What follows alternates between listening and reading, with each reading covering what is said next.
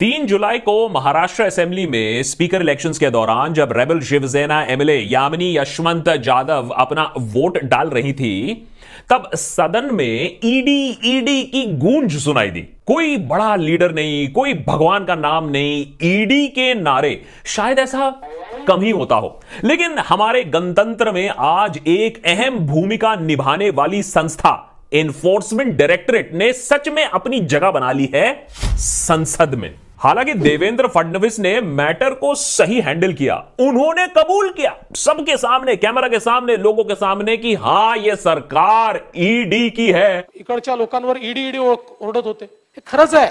ही मंडळी ईडीमुळेच आली आहे. फक्त ती ईडी म्हणजे एकनाथन देवेंद्र आहे. वाह! एक नाथ, देवेंद्र ईडी सरकार, वाह वाह वाह, देवेंद्र फडणवीस जी, आप तो बड़े हैवी ड्राइवर निकले। लेकिन दूसरी वाली ईडी का क्या?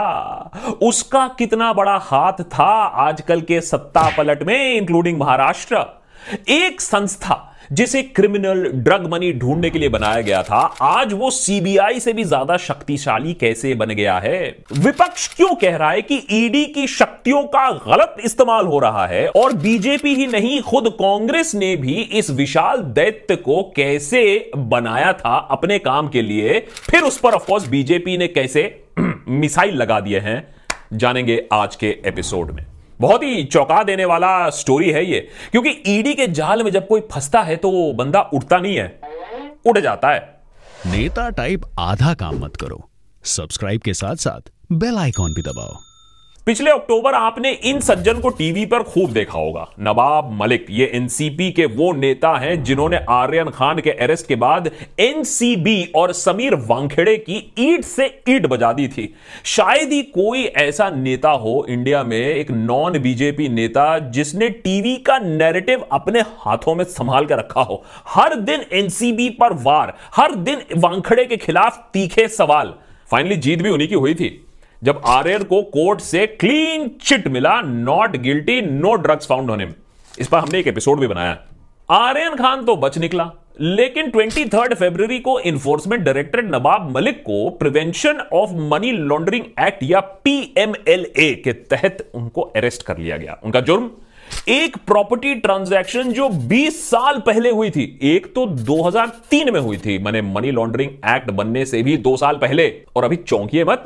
अभी तो वार्म अप हो रहा है यहाँ। महाराष्ट्र में क्या हुआ? गुवाहाटी में रिजॉर्ट पॉलिटिक्स कैसे खेला गया? उद्धव की सेना, शिंदे की सेना कैसे बन गई? फिर शिंदे चीफ मिनिस्टर कैसे बन गए? ये सब तो हमने दिन रात टेलीविज़न पर देखा। लेकिन बैकग्राउंड में क्या मामला सिर्फ़ हॉर्स ट्रेडिंग का था या ईडी का भी था? राज्यसभा मेंबर और उद्धव ठाकरे का खास संजय राउत ने फेब्रुवरी में राज्यसभा चेयरमैन को एक खत लिखा था। और ईडी पर आरोप लगाया था कि एजेंसी उनको धमका रही है कि या तो तुम सेना की सत्ता हटाने में, पलटने में हमारी मदद करो, या फिर हम तुम्हारे खिलाफ एक्शन ले लेंगे। सिर्फ़ यही नहीं यह भी धमकी कि बहुत और मिनिस्टर्स और बहुत और पार्टी लीडर्स सारे के सारे जेल में होंगे पीएमएलए के अंडर। संजय राउत का फेब्रवरी में कहना था कि उनसे जुड़े 28 लोगों को पिकअप कर लिया गया है और उन्हें ज़बरदस्ती बंदी बनाकर रखा गया है। यह सब स्टेटमेंट उगलवाने के लिए, राउत को फंसाने के लिए। इस लेटर के जारी होने के बाद ईडी ने एक फ्लैट, जो कि उनकी पत्नी का था, और एक ज़मीन, जो कि उनके सहयोगी बिल्डर का था, उसे अटैच कर लिया। फेब्रुवरी में राहुत ने लिखा था कि यह सारा खेल उद्धव सरकार को गिराने के लिए किया जा रहा है। जून में बिल्कुल वैसा ही होता है। कितनों ने सत्ता बदली पैसों के लिए, कितनों ने ईडी के लिए यह सच भी कभी ना कभी बाहर आएगा। लेकिन पॉलिटिक्स की दुनिया से दूर prevention of money laundering act को बनाया गया था इलीगल ड्रग ट्रेड से निपटने के लिए। जो गैर कानूनी और ऑर्गेनाइज्ड क्राइम से जो पैसा आ रहा है, उसे रोकने के लिए। पॉइंट तो यही था ना कि ये जो इलीगल मनी है, किसी भी तरीके से लीगल एसेट ना बने। यानी कि खून से रंगा कोई पैसा या फिर ड्रग से कमाया कोई पैसा, उससे कोई ज़मीन ना खरीद ले फॉर इंस्टेंस लॉजिक तो यही है कि अगर गैर कानूनी पैसे को रोक दोगे तो गैर कानूनी काम अपने आप उसका दम घुटने लगेगा विदाउट द फाइनेंशियल बैकिंग ज़ाहिर सी बात है कि जब नारकोटिक्स जैसे अपराध होंगे तो इससे निपटने के लिए कानून भी कड़े होंगे। तो जब ये लॉ बना, ये कड़ा कानून बना, तब पॉइंट बहुत क्लियर था। 40 ऐसे ऑफेंसेस थे अंडर सिक्स लॉज जहाँ ये लागू होता था। मने सिक्स मने drug trafficking illegal arms prostitution illegal wild life trade corruption and waging war against the state कड़े अपराध, कड़ा कानून सिंपल मामला। लेकिन पॉलिटिक्स रहते सिंपल सिंपल कहाँ रहता है? यूएन मैंडेट के बेसिस पे बना सीरियस क्रिमिनल एक्टिविटी को रोकने वाला ये पीएमएलए आज एक पॉलिटिकल हथियार फिर कैसे बन गया है? ज़्यादातर काम ये पॉलिटिशियन के खिलाफ क्यों आ रहा है? देखिए, बुलडोजर की भाषा आजकल सबको समझ में आती है तो उसी भाषा में हम आपको समझा देते हैं। सोचिए कि ये जो ढांचा है, ये पीएमएलए का ढांचा है, ये कांग्रेस ने बनाया, अपने पॉलिटिकल ओपोनेंट्स को सेट करने के लिए बनाया।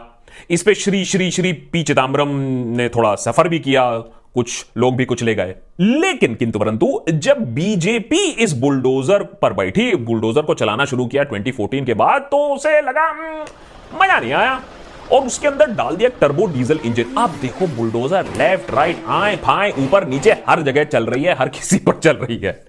2019 में इस मनी लॉन्ड्रिंग कानून का संशोधन किया गया जिसे इसे रेट्रोस्पेक्टिवली भी लागू किया जा सकता है। 1947 में भी आपने कोई घपला किया होगा तो यह केस आप पर भी लग सकता है। हम्म, हमारे ऊपर तो लग नहीं सकता, हम फकीर किस्म के इंसान है, हम तो लैपटॉप लेके चले जाएँगे। लेकिन ये मास्टर स्ट्रोक ज़रूर है, क्योंकि ये संशोधन बिल मनी के रूप में संसद में पारित हुआ। बिल मनी राज्यसभा में नहीं जाता है, लोकसभा में ऑलरेडी बीजेपी का मेजोरिटी है। तो no question no answers only action master stroke pass भी हो गया। अब कांग्रेस काल में 2004 से 2014 के बीच में ईडी ने सिर्फ़ 112 सर्चेस की थी मनी लॉन्ड्रिंग केसेस में।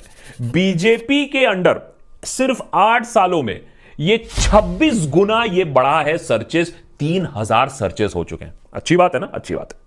अब देखिए प्रोसिक्यूशन कंप्लेंट्स भी बढ़े हैं। मैंने प्रोसिक्यूशन कंप्लेंट तब होता है चार्जशीट समझ लीजिए। मैंने छानबीन हुई इन्वेस्टिगेशन हुआ, फिर ये कोर्ट में मामला पहुँचा। ये भी आठ गुना बढ़ा है। 2014 से पहले मैंने 10 साल 2004 टू 2014 ये सिर्फ़ 104 केसेस कोर्ट पहुँचे थे। 2014 से अब तक करीबन 800-900 केसेस कोर्ट तक पहुँच चुके हैं। तो आप बोलोगे, अच्छी बात है, ज़्यादा सर्चेस हो रहे हैं, ज़्यादा चार्जशीट हो रहा है। लेकिन लॉ का सही इस्तेमाल हो रहा है या गलत इस्तेमाल हो रहा है यह पता चलता है कन्विक्शन रेट से। यानी कोर्ट में कितने केस साबित हुए, कितने लोग गिल्टी निकले। और सुनकर आपको हैरानी होगी कि पिछले सत्रह सालों में ईडी ने पीएमएलए केसेस में केवल 23 केसेस में 23 23 केसेस में सिर्फ़ कन्विक्शन दर्ज किया है। इससे ऑब्वियसली सवाल उठता है, ये जो तीन हज़ार अब सर्चेस चल रहे हैं ये किस कांड की वजह से चल रहे हैं? क्या ये पॉलिटिकल विच हंट हो रहा है यहाँ या नहीं? स्क्रोल डॉट इन में सुप्रिया शर्मा और अरुणब सैकिया ने एक बेहतरीन आर्टिकल लिखा है और एक बेसिक सवाल पूछा है। क्या ईडी को जानबूझकर वेपनाइज किया गया है ऑपोजिशन को टारगेट करने के लिए? देखिए फैक्ट तो यही है कि अगर आप किसी भी ऑपोजिशन पार्टी में आज हैं तो आप पर मनी लॉन्ड्रिंग लॉ के तहत एक्शन हो सकता है। स्क्रोल डॉट इन पर खोज के अकॉर्डिंग जो उन्होंने आंकड़े निकाले हैं, उससे यह भी साबित होता है कि अगर आप किसी भी तरीके से बीजेपी से टक्कर लेने की कोशिश कर रहे हो, सत्ताधारी बीजेपी से टक्कर लेने की कोशिश कर रहे हो तो आपके ऊपर ईडी रेड की शंका और भी ज़्यादा, संभावना और भी ज़्यादा बढ़ जाती है।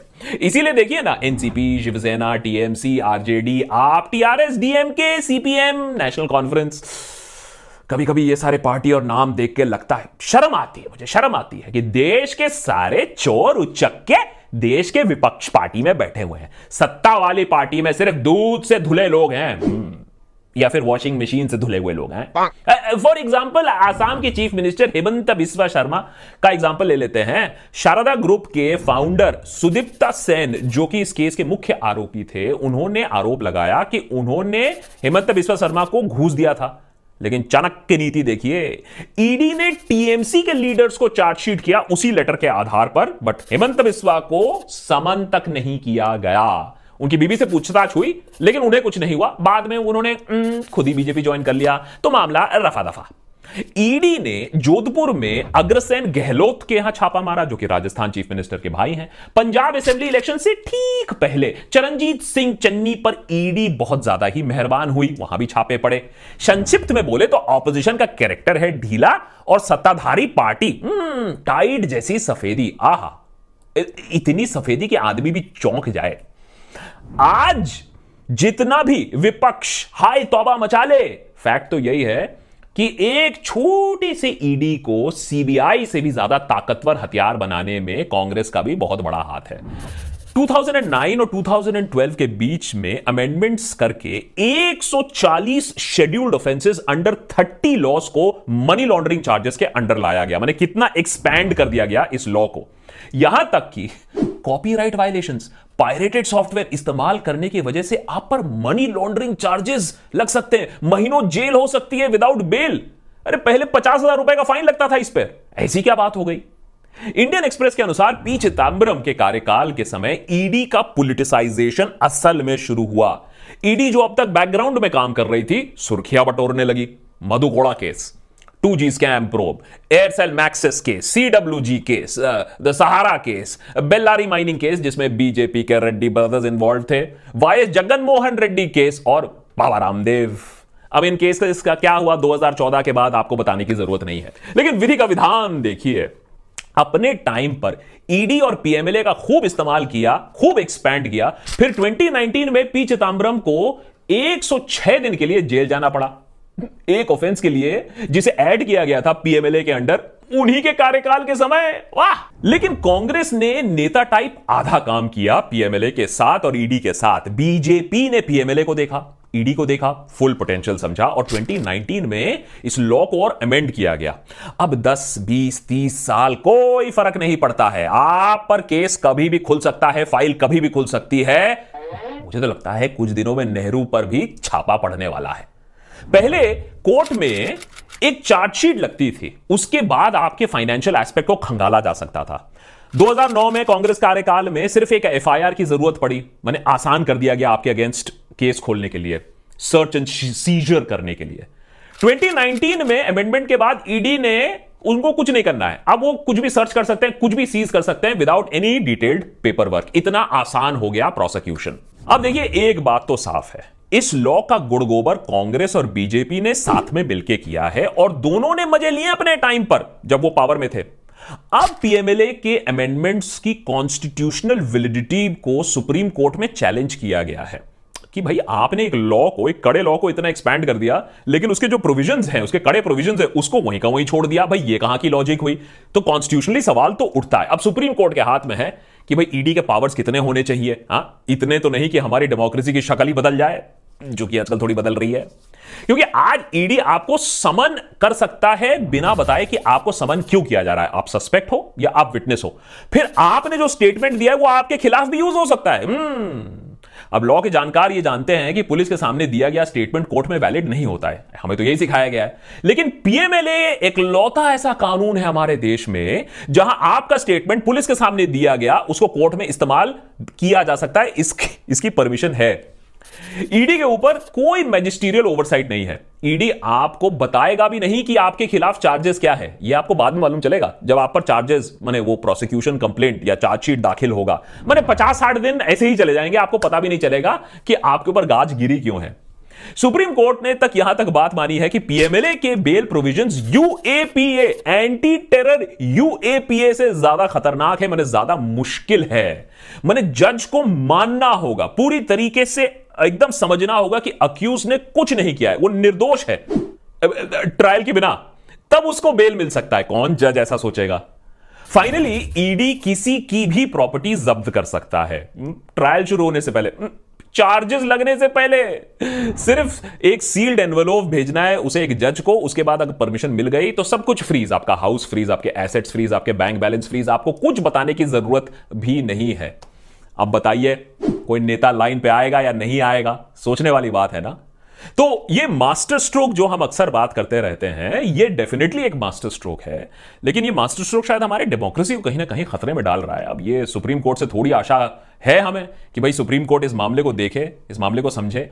लेकिन यह बात तो सही है कि एक लॉ को कितनी आसानी से पॉलिटिकल पार्टीज़ अपने लिए चेंज करते हैं और फिर वो और खतरनाक बनता रहता है। और कल कांग्रेस अगर पावर में आ जाए, गलती से, होने वाला नहीं है। लेकिन अगर आ भी जाए तो वो इस लॉ को मिसयूज करेगा, अपने अपोनेंट्स के खिलाफ उसको चेंज नहीं करेगा।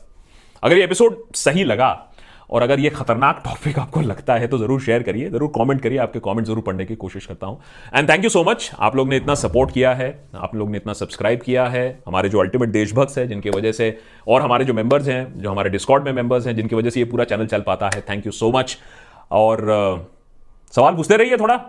सपोर्ट किसी को करो, कोई टेंशन नहीं है, लेकिन ये एपिसोड शायद आपको दिखाएगा कि कांग्रेस हो या बीजेपी हो।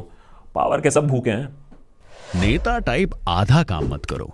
सब्सक्राइब के साथ साथ बेल आइकॉन भी दबाओ।